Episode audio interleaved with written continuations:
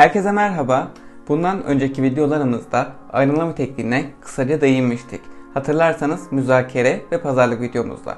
Bu videomuzda aynalama tekniğini biraz daha detaylarına inerek bizim hayatımızda neden bu kadar çok önemli ve bu tekniği uygularsak bize neler kazandırabilir bunları ele alacağız. Videoya başlamadan önce henüz abone değilseniz kanala abone olmayı ve videonun sonunda eğer videoyu beğenirseniz beğen butonuna basmayı lütfen unutmayın.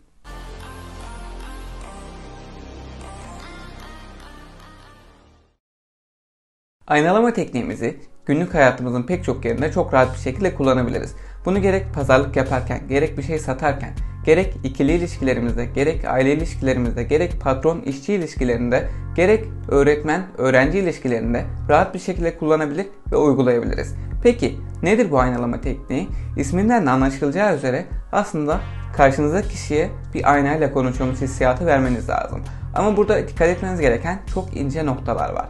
Yani siz bu aynalamayı yaparken taklit seviyesine gelmemeniz lazım. Genellikle karşı tarafın kurduğu şekilde cümleler kurmak, onların kullandığı bağlaçları kullanmak sizi karşılıklı olarak bir yakınlık oluşturacaktır. Benzer insanlar benzer insanlardan hoşlaşır.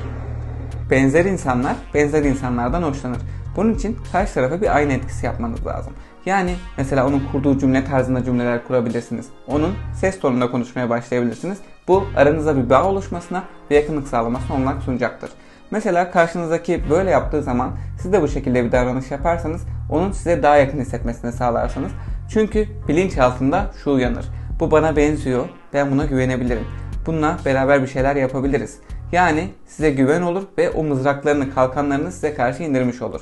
Birinci adımımız bu. İkinci adımımızda gene bunu pek çok yerde özel hayatımızda kullanabiliriz. Birisini etkilemek istediğimizde, birisinden bir şey isteyeceğimizde çok rahat bir şekilde aynalama tekniğini kullanarak istediğimizi elde edebiliriz.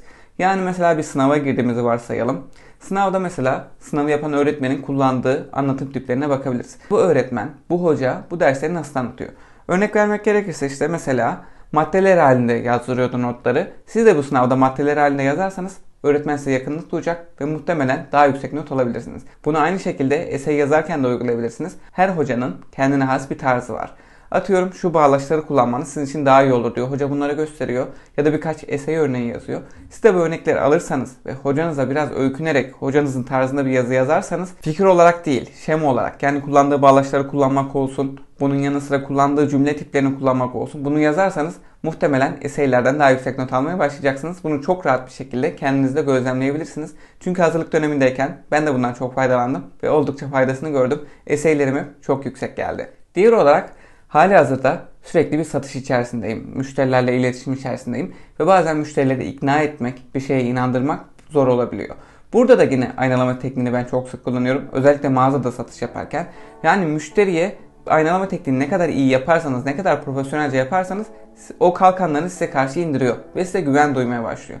Böylece aranızda hem bir sıcaklık olmuş oluyor hem de anlaşmaya çok daha rahat bir şekilde varabiliyorsunuz. Yani pazarlık sürecini aynı şekilde hem kızaltabiliyorsunuz hem de istediğiniz şekilde sonlandırabiliyorsunuz. Aynalama tekniği her geçen gün yaptıkça kendini geliştirecek bir yetenek. Bu yüzden bunu pek sık denemenizde fayda var. Ama lütfen unutmayın ki bunun sınırlarını çok fazla zorlamayın. Aksi takdirde bu karşıdakini taklit etmeye girer ve bu hiç hoş bir şey değil. Tamamen yıktığınız bütün izlenimi yerle bir edersiniz ve bunu hiç kimse istemez. Medyada pirince giderken eldeki bulurdan olabilirsiniz. Buna lütfen dikkat edin sevgili dostlarım. Zaten iletişimin büyük kısmı da bedensel olduğu için aynalama tekniğini bedensel yerlerde de yapabiliriz. Peki liderliğin bize geçtiğini yani karşıdaki kişinin bize karşı güven duvarlarına indirdiğini nasıl anlayabiliriz? Mesela siz bir diyaloğun, bir sohbetin içerisindesiniz. Karşı tarafı bir konuda ikna etmeniz gerekiyor. Aynalama tekniğini yavaş yavaş sindire sindire uygulamaya başlıyorsunuz. Karşıdaki taraf artık kontrolü size nerede vermeye başlar ya da size karşı o güven duvarlarını nerede biraz daha indirir? Bunu nasıl anlayacağız peki? Bunu şöyle deneyebilirsiniz.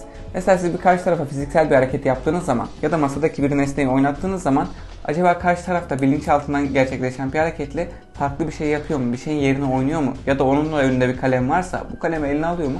Bunları görebilirsiniz. Eğer karşı taraf bunu yapıyorsa konuşmanın liderliği, üstünlüğü size geçmiştir demektir. Ve bu şekilde karşınızdaki tarafı ikna etmeniz oldukça kolaylaşacaktır. Aynalama tekniğini başta da dediğimiz gibi özel hayatınızda, iş hayatınızda pek çok yerde çok rahat bir şekilde kullanabilirsiniz ve bunu yaptıkça gelişen bir şey. İlk başlarda belki biraz zorlanabilirsiniz. Belli bir yerden sonra hayat tarzınız olmaya başlıyor.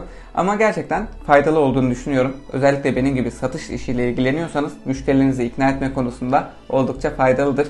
Umarım faydalı video olmuştur arkadaşlar. Videonun sonuna geldik. Beğendiyseniz beğen butonuna basmayı lütfen unutmayın. Ve bana destek olmak için henüz abone değilseniz kanala abone olabilirsiniz. Kendinize çok iyi bakın. Hoşçakalın.